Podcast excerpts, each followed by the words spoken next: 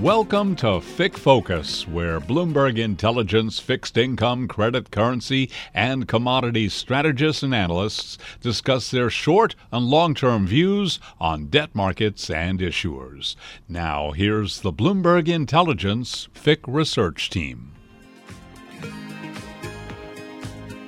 Rates are higher for longer, if we're being honest, and the curve is pancaking once again.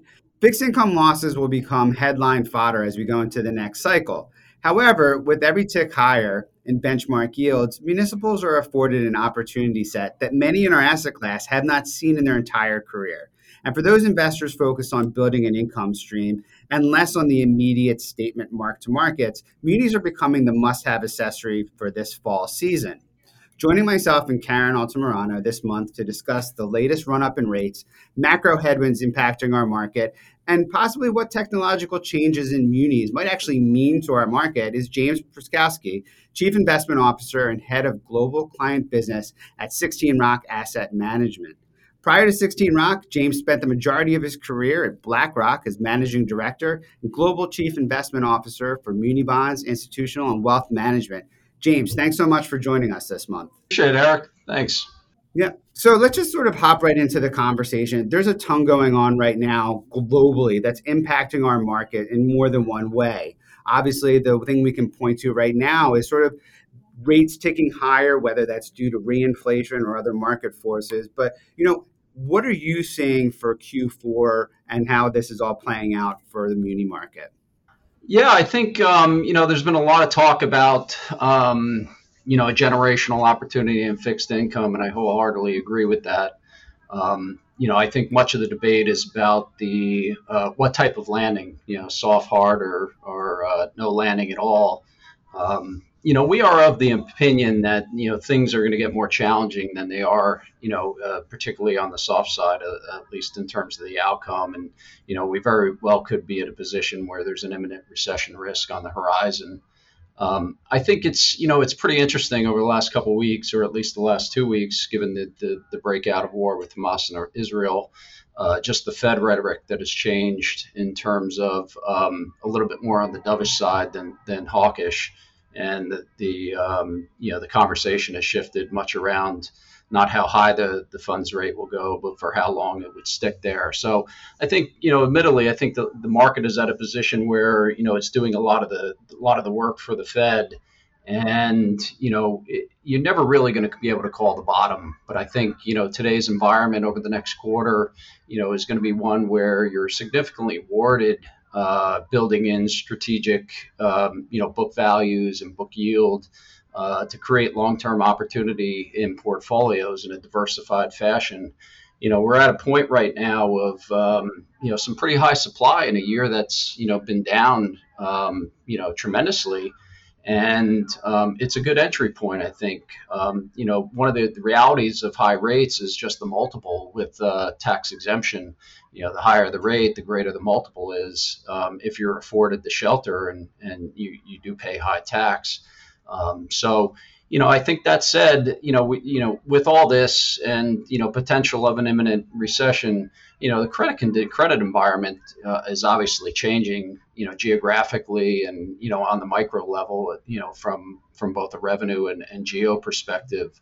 Um, so it's you know obviously very important as you as you layer into markets and, and book yields to build a diversified portfolio around some of those macro themes. Um, you know, I think just holistically, I mean, munis land best in a, in a in in that type of environment. When we're talking about monopolistic credits with rate setting autonomy, low default rates, high recovery yeah. rates, and sticky tra- rating transition risk.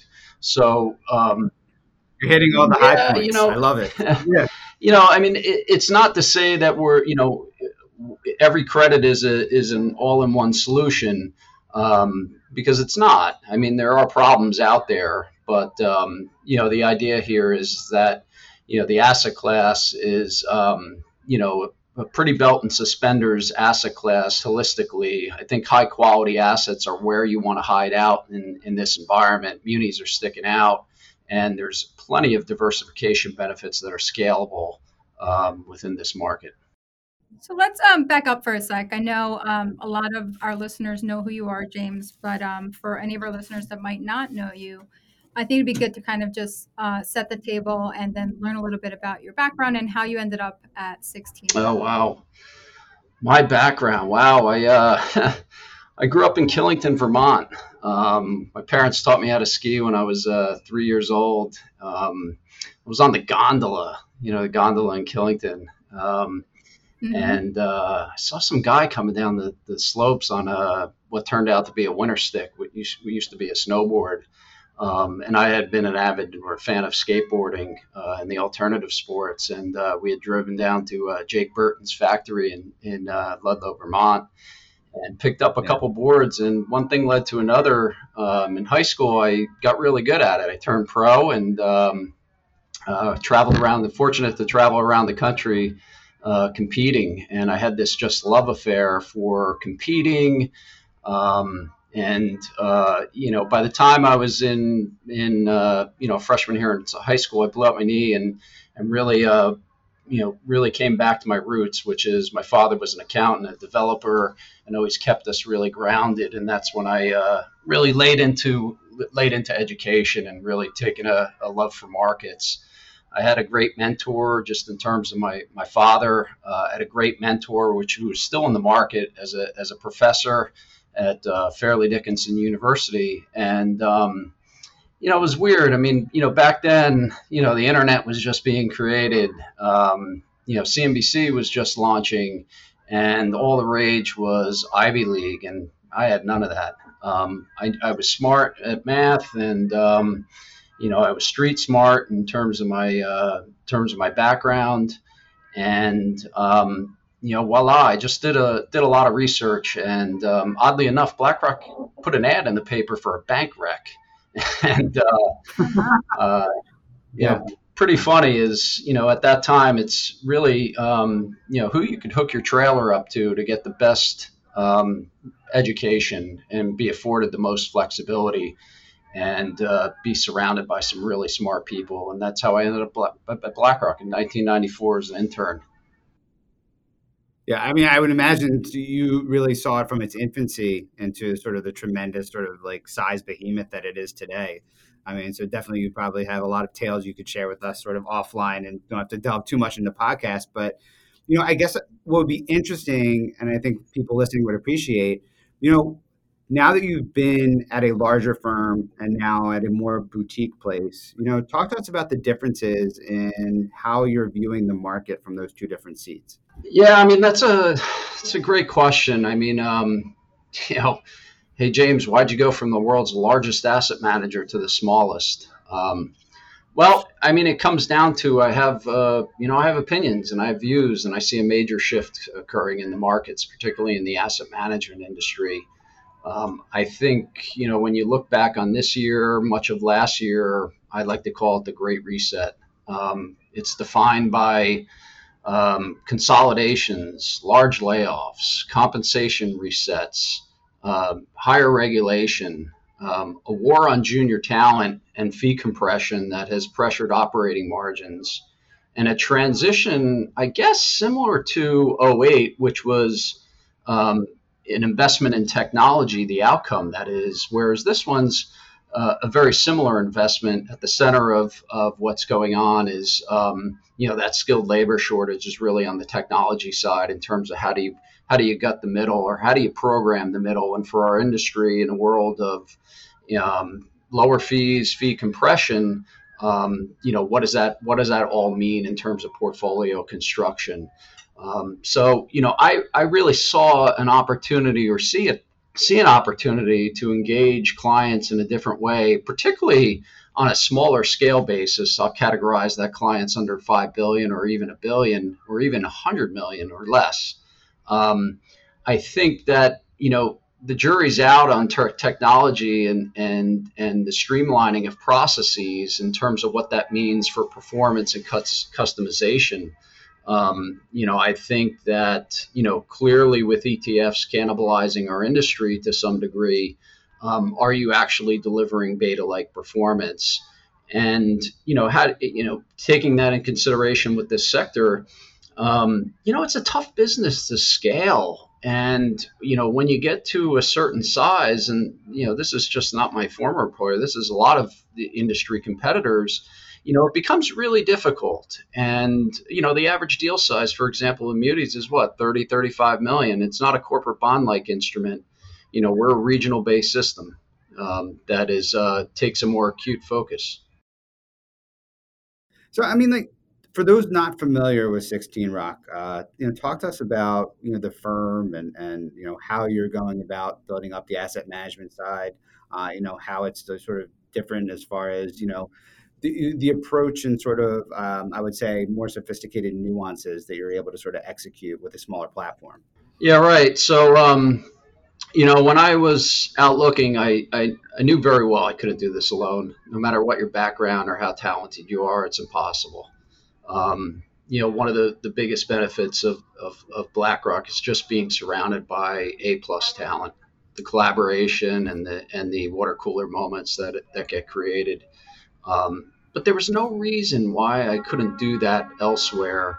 And um, you know, the parent company, 16th Amendment, was founded by two individuals, Jed McCarthy and John Lee, um, who are, you know, Jed's a living legacy in this industry, um, former partner at Prager McCarthy, with an incredible track record and, um, you know, well built infrastructure to engage in the street. Successful products, but, you know, never really open to outside investors.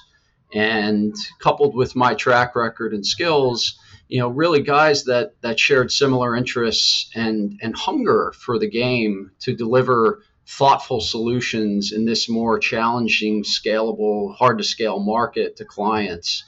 Um, and you know what we're really designed to do is is to deliver you know managed accounts uh, in a in a highly customized way. Um, for example, global regulation on Solvency II, Basel III, some of the changes with the NAIC, or even just lifestyle requirements for individuals.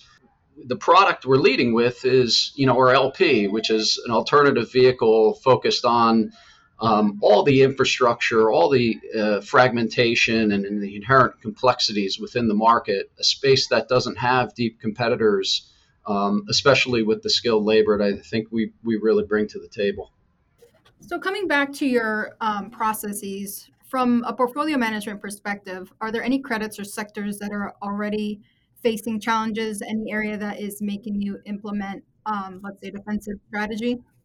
Yeah, I think um, you know it, it, it's pretty easy to say that all is well in Muniland because tax receipts are up thanks to higher inflation you got more prudent management, um, hence you know lower supply and more focus on uh, building back reserves, and that cushion has created much comfort.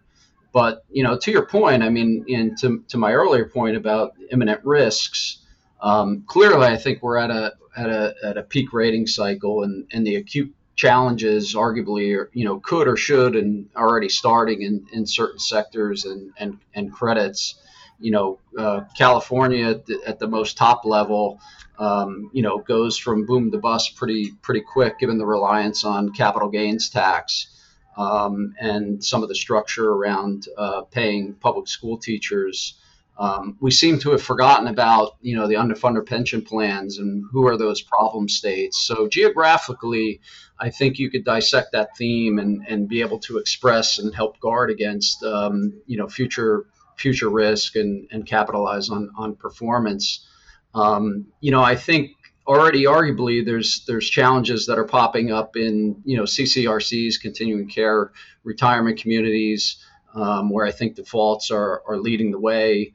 Um, I think the uh, private education space, um, we're not talking about the Ivy Leagues, but the many small uh, er universities most reliant on tuition um, clearly are facing challenges and what demographic areas do they really define economies?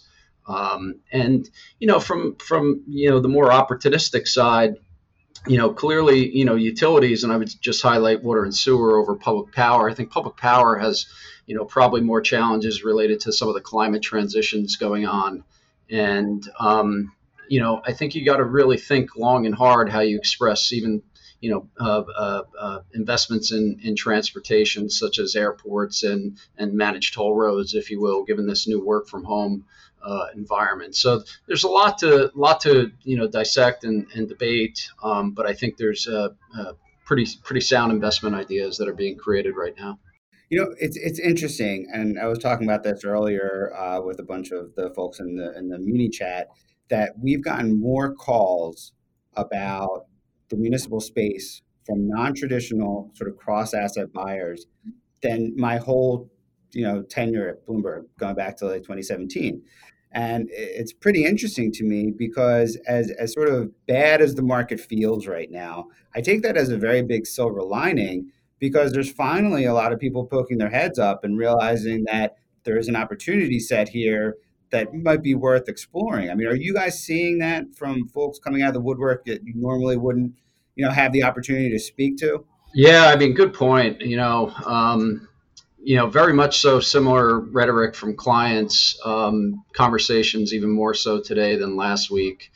Um, I think, you know, the realities are that, you know, it's, it's stars that shine brightest in darkest times. And, you know, we have an entry into some of the opportunities now thanks to the higher supply uh, than we've seen all year, coupled with um, the fact that it's coming at a time when rates are, are significantly higher.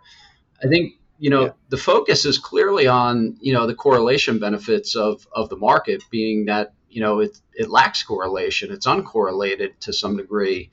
And, you know, it's often discounted, especially on the global scale. And we're talking about the tax exempt market, given the fact that, you know, it's typically lower yielding than alternative asset classes.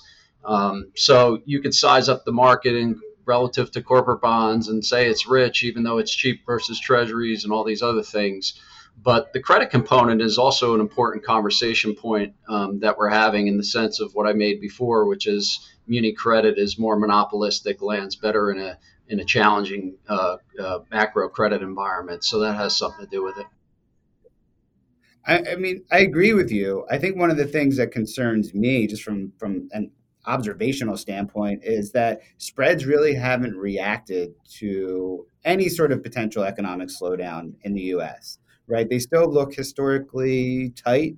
Um, there has been some widening, but certainly not what you'd expect, especially in, in you know inner city areas like San Francisco, city and county, or, or, or New York City, where you know they definitely have some problems surrounding commercial real estate or, or migrant housing. You know, you know, definitely some pressures on the budgets. Is that something that you're anticipating going into the next several quarters, and, and how are you hedging against that? Yeah, I mean, I guess you know the the point on credit not widening as much. I you know I, I think there's you know too much cash chasing too few assets. I think there's too much cash sitting in money markets waiting for confirmation of the Fed that they're done. Um, arguably, you know, the engagement now is about getting ahead of that. Um, and you know, it's it's funny. We have this debate: is a two-year investment at five percent, you know, better than a than a thirty-year investment at five percent, where we're at in the cycle? Um, and I would argue the back end of the yield curve looks uh, fantastic, uh, e- even at um, even at you know fair to arguably sometimes full spreads here right now. Um, you know, it's not it's a it's a pretty uneven conversation given the financing that's going on or some of the credit flow situations that you're that you're describing. Um, so, you know, that said, I, I, I do think you want to to guard or hide out in the higher quality sectors. We'll talk about that as uh, the, the, the agricultural rich states, the states that don't have underfunded pension problems, um, revenue sectors such as water and sewer that help guard you against some of the, the challenges that exist within healthcare or, or the, the riskier sectors like CCRC. Um, and, you know, I mean, the market lacks hedging instruments. Um, it's long only, it's passively owned. Uh, we defease lifestyles. The competitors are, you know, um, 401ks and things like that, that you really need to think about things a little differently and, and why people are the use cases of muni bonds. Um, so, you know, there's ways to help guard against shocks, not just credit and where you take uh, uh, risk along the maturity curve or couponing structures and, and all those sorts of things. Um, you know, obviously, you know, you could express hedges in futures. You could write rate locks on various in, or uh, the rate lock market or total return swaps on various indices. Um, you could borrow against the ETFs, albeit expensive, and do all sorts of different yeah. things. Do you think we'll ever see the return of the muni futures market? the Widowmaker. uh, nah, let that die. All right. I mean, well, it's interesting because you mentioned, you know, it's a long only market, and everybody's chief complaint is that there's no natural way to hedge um, other than just not buying munis, right? So it's just interesting that no one has successfully been able to sort of resurrect that from the dead. But I, I can see where your sentiment is on that. Yeah, no, I mean, there's there's other ways to get creative to um, to hedge out uh, not just credit risk, uh, not just interest rate risk, but credit risk you know, thanks to a couple yeah. bullet, bulleted uh, taxable maturities, you could actually go short the market in some degree. But in, in addition to the um, yield advantage that you were pointing out earlier, you know, volatility has been a recurring theme for the for the bond market in general. And I saw in uh, your one of your most recent insights notes that you had highlighted munis experiencing lower interest rate volatility when compared to treasuries and equities. Could you talk to us a little bit about the the opportunity this signals? Yeah, I, I mean, I think that it highlights the uncorrelated nature of the muni market. Um, the benefits of the the, the um, diversification benefits it can provide in an overall portfolio. I think rates, period, and we're speaking about treasuries, are just caught up in a vicious cycle. Um, you know, it's it's higher rates cause higher funding costs, which cause higher debt issuance, and it's a rolling concession. Um, and focus on the debt. And how do you actually improve that situation? I think it's through higher taxes. So part of the conversation is what is that tailwind, and how does it create and flow to through to performance? You know, beyond the subset per, sunset provisions of the individual tax reform uh, come 2025. Um, you're stealing my next question already. Yeah, you know, I, am just, you know, I mean, look, the government in 2017 through, um, you know, that reform, I think created did a lot of damage for the market uh, long term by lowering the corporate tax tax rate. Um, more importantly, there was no grandfathering like in 1986, and corporations were really quick to uh, to sell. Um, you know, 86, you had this runoff uh, that lasted you know decades and you uh, managed to create a foundation that stuck with it, which was the institutional buyer, which we don't have anymore. I, am just of the opinion that, given the, the focus on debt and deficit, that nothing in, and you know, my opinion is nothing in, in, Washington is permanent, and you know that that corporate tax rate is is soon to be touched again. Well, I mean, like I guess on the flip side, wouldn't that mean that as those rates revert back to their you know pre TCJA status, that that will bring those buyers back into our market and hopefully on the margin, you know, up interest in the yeah, I think there's a lot of pent up demand, um, and I don't think it takes much higher of a corporate tax rate to engage. Um, you know, beyond the um, diversification benefits of the asset class and the obviously income accretive nature of what that would mean, um, yeah, the, the, the, the asset period provides a sound um, offset to asset liability management. You know, we're defeasing lifestyles, we're defeasing liabilities. You know, the fact that we live in a more regulatory environment, regulated environment, whether you're pointing to some of the things with the National Association of Insurance Commissions or Solvency II, um, there's capital efficiency being created in this market or can be created and you know, I think that um, you know it just really takes. You're already seeing some of it happen in the taxable muni market, but to the broader point, um, it it does it won't take much of, a, of an increase in that corporate tax rate to to engage that audience again. So, do you think the structure of the market is going to be a slight challenge? Because, look, in, in my mind, right, the attractiveness of munis for those buyers when they were involved was sort of those lower coupon structures to keep the dollar price low, keep duration high, and match up to those long dated liabilities, right? Now they've really seen sort of what convexity damage can do to their balance sheet. Do you think that's going to dissuade uh, you know interest at all coming back into munis or make it a little bit more challenging because then they're looking for you know higher coupon structures? Yeah, I I think you know institutional buyers are are very sophisticated. They they're well aware of de minimis tax. Um, you know, they rely on professional management like us all in the industry that help guard against that that convexity risk. I think to your point, it's really um, you know, centered around the banking system, given given the outcome of uh, Silicon Valley Bank. Um, historically, having the industry having yield-seeking behaviors, going after deep discounts. That's why you know all those bonds that came out were were quality, mostly quality credits, just just poor structures, yeah, trading seventy cents yeah. on the dollar. Um, yeah. We know now what we're seeing are, are new deals coming out, especially on the, the comp side with you know seven percent coupon structures. You know, is that something we're going to see continue to see more and more of going forward? Yeah, I mean, I, I think as as rates inch up, obviously you want to build more protection. Um, it's not to divorce uh, the the lower coupon structures. I think you know um, you know, clearly they have a, a, a, liquidity component when it comes to retail, um, not wanting to pay a premium or having guards against paying a, above a certain degree. Um, but you know, for long-term investors, b- building better rate guard in portfolios, you know, I do think that that higher coupons begin to begin to become the norm. So, what for for those um, those bondholders that that may be holding on to bonds that have moved into to discount discount territory, what silver linings are there for for them? Would it be like tax loss harvesting?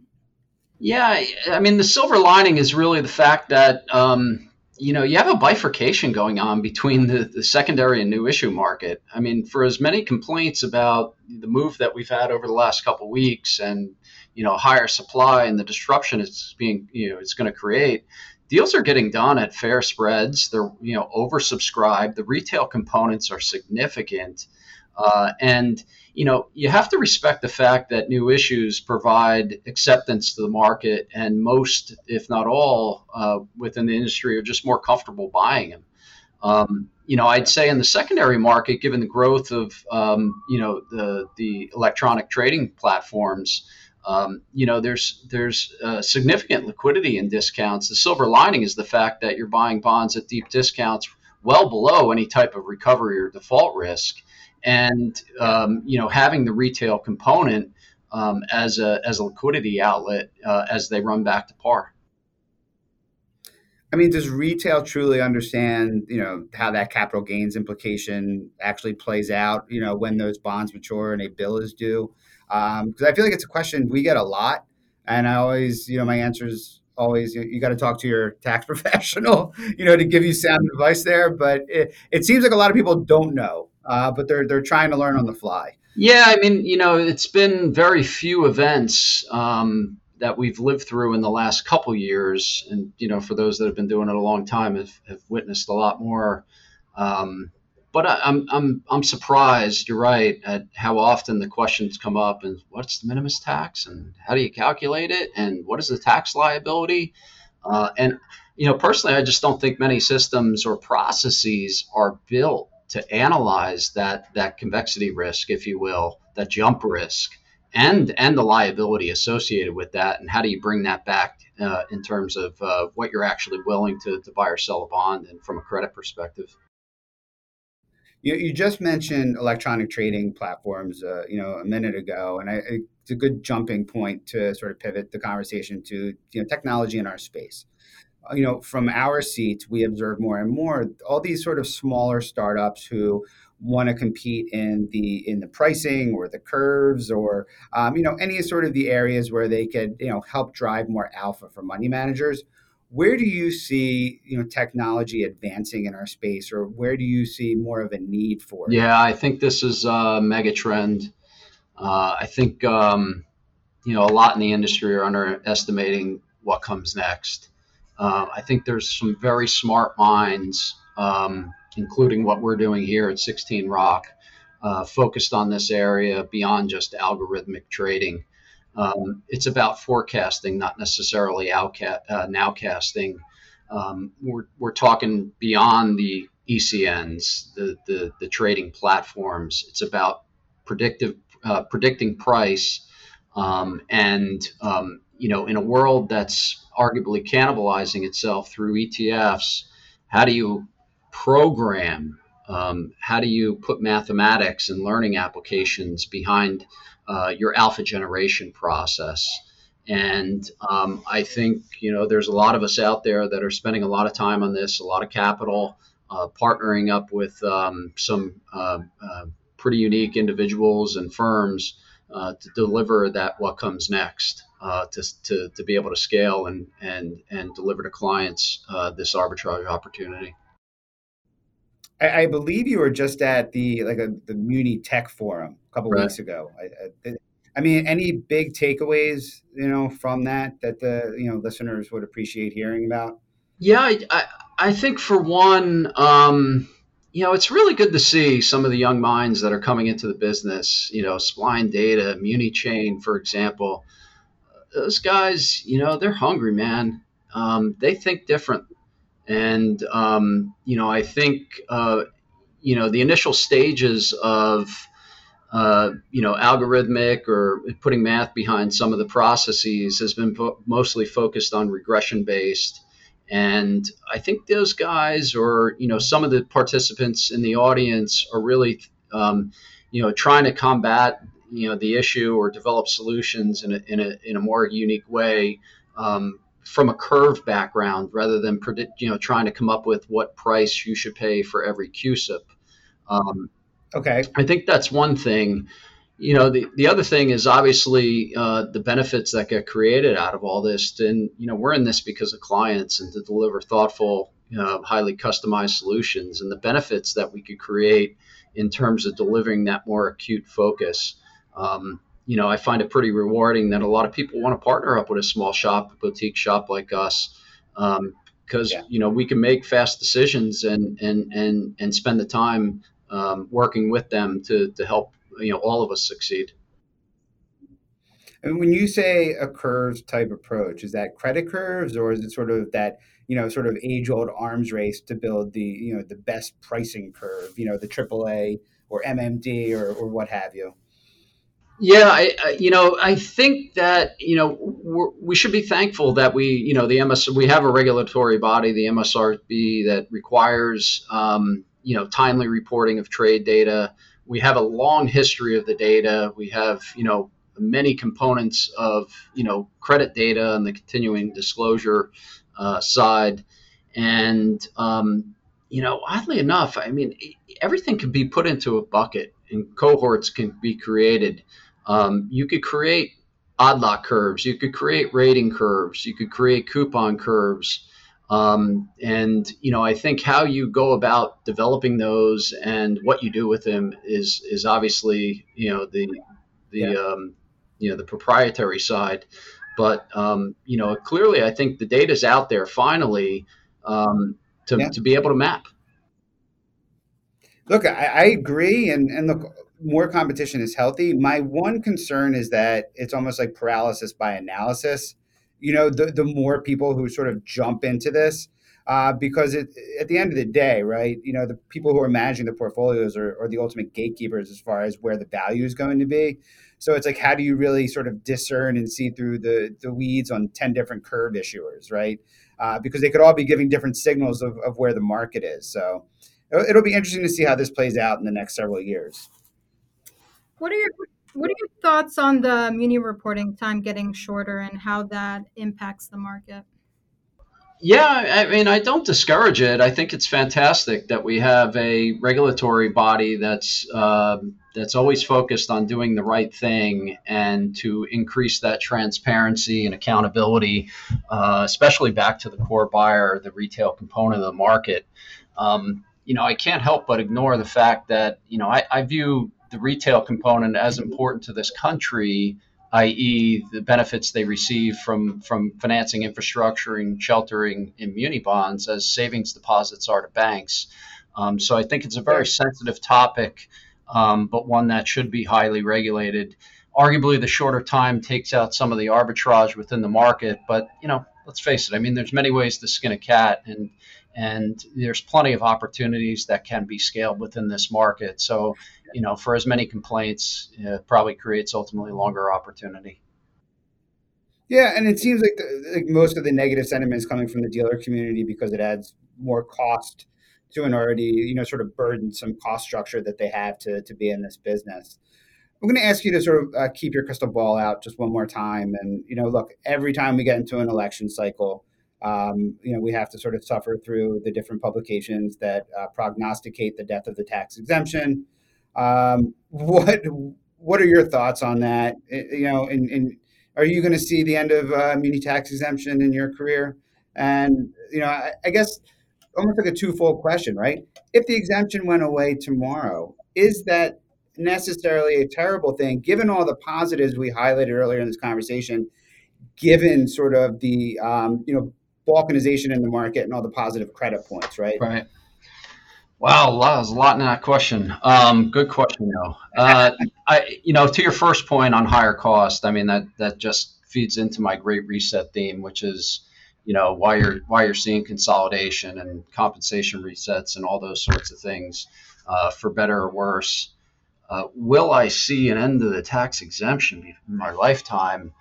Uh, yeah, I, I, I, you know, I, I think you have to prepare for it. Um, I don't know if it will happen in my lifetime, but you know what I'm highly focused on is that you know the, the federal government delivers the subsidy uh, in, in a pretty inefficient way. Um, and I think a lot was learned during the Build America bond era, albeit that that program was conceived well before that program was uh, instituted in, what was it, 2910. And, you know, I think that, um, you know, it, it, it really sh- highlighted the fact that um, municipalities don't have a printing press, right? It's why the SALT tax becomes the third rail in every tax reform. And they need to rely on the federal government for assistance. How you deliver that subsidy uh, through BABS was directly to the issuer, albeit you know, obviously the taxation and revenue, it, there was a problem with that because global buyers were buying the debt, not wealthy individuals or individuals here within domestically. But the efficiency it created of bouncing infrastructure financing uh, off a global audience to lower interest expense for issuers, um, I think was a, a fantastic solution. Um, it preserved the, the, the nature of, um, you know, local leaders know what's best for their local economies albeit some were, were reluctant to partner with the federal government given the given the um, the auditing requirements. But nonetheless, you know, in a world where we're highly focused on income equality, um, you know, and you know, the tax exemption really benefits only the wealthy or people that pay the most tax. And I think there's something to, to, to question there. And um, you know, I think that there, there possibly could be a, a, more thoughtful solution. I also find it pretty interesting. You know, private activity bond cap was was doubled a couple of years ago from what what 15 billion to 30 billion, and given the massive amount of private capital that exists, um, you know, there's there's you know the, the, modernization of the U.S. economy and what it takes to get there may be beyond uh, the acceptable financing levels or capital that that people are willing to commit. Um, and you know, I could go on and on about this. I think you know it's pretty important beyond the retail component that you know, you work for a big company, you have deferred compensation within that company, given the success of, of and, and the performance of those companies. You know, I just I, I come back to this, and you know, why don't pension funds have the same rule, especially at the local level, given the many thousands of pension funds that that are out there that that that really should be designed to supporting it to some degree their local economies and, and financing vis-a-vis muni bonds. Obviously, they're not taxpayers, so taxable munis would be a, would be an ideal solution. You know, I agree with you in, in, in that it is only a tax break for obviously the wealthiest individuals, but on on, on the flip side of that, I think the lower cost of financing certainly benefits every taxpayer who is, you know, home is being taxed or income is being taxed and supportive of those those structures. And I, I, I feel like at least my comfort level is that, well, they're not going to do a backdoor tax increase for everyone. But I, I just, with the deficits we're running, I feel like nothing is sort of off the table anymore. That's right. I wholeheartedly agree. Nothing in nothing's permanent in, in DC and maybe maybe the corporate tax rate goes up or maybe it doesn't but you know i think what's likely to happen is we get a we get more thoughtful solutions around um, maybe it, it impacts the way we finance our infrastructure. James we'd like to finish this up with um, with a two for a question or two questions we often ask our, our guests.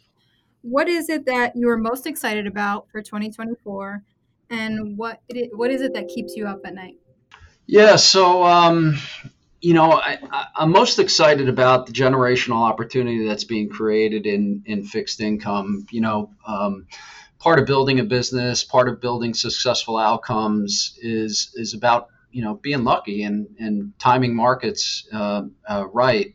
Arguably, you're never going to be able to call the top, um, but having the ability to dollar cost average uh, and do it in a diversified way of credits and maturities and structures and the long-term value that creates um, for balance sheets, um, for profitability.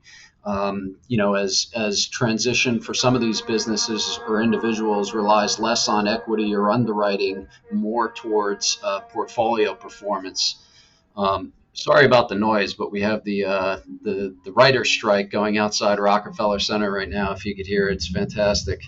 Um, but um, yeah, I think that's um, that that's clearly on, on top of the list of of uh, what's most exciting. Um, I, I think you know too is just I think the, the transition to technology and, and forecasting um, and artificial intelligence is, is happening a lot faster than I think the market's recognizing. And, uh, you know, we're all going to be pleasantly surprised with some of the things that we're working on and our competitors are working on to deliver more thoughtful, customized, um, and, and better, better alpha generation in a world that's moving towards beta with ETF solutions for, uh, for clients. Um, things that keep me up at night is you know um, you, you, know liquidity is is obviously challenged. I think you know um, given the consolidation, uh, you know it, it's the skilled labor gap is really in the technology side. Um, regulation has governed the ability to create compensation that attracts you know skilled traders or skilled uh, portfolio managers at big places and you know what that means for liquidity you know obviously we see in, in periods of time like uh, over the last couple months um, i think there's obviously ways to, to, to, profit and arbitrage and create opportunities from that. But you know generally speaking it's been you know it's it's been more of an issue of late um, and just you know the backdrop of us of, of are we on an imminent recession or you know, imminent recession risk or you know is it a, a, narrow path towards one? And what are the credit situations that creates? And you know are those uh, potential defaults or problem credits a more isolated event? Um, so far so good. In a world post um, you know monoline penetration albeit rising but less so uh, you know wrapping as much as the market you know it was it was you know, as bad as the situation of the wildfires of Hawaii, the, the credit profile and trading was well contained.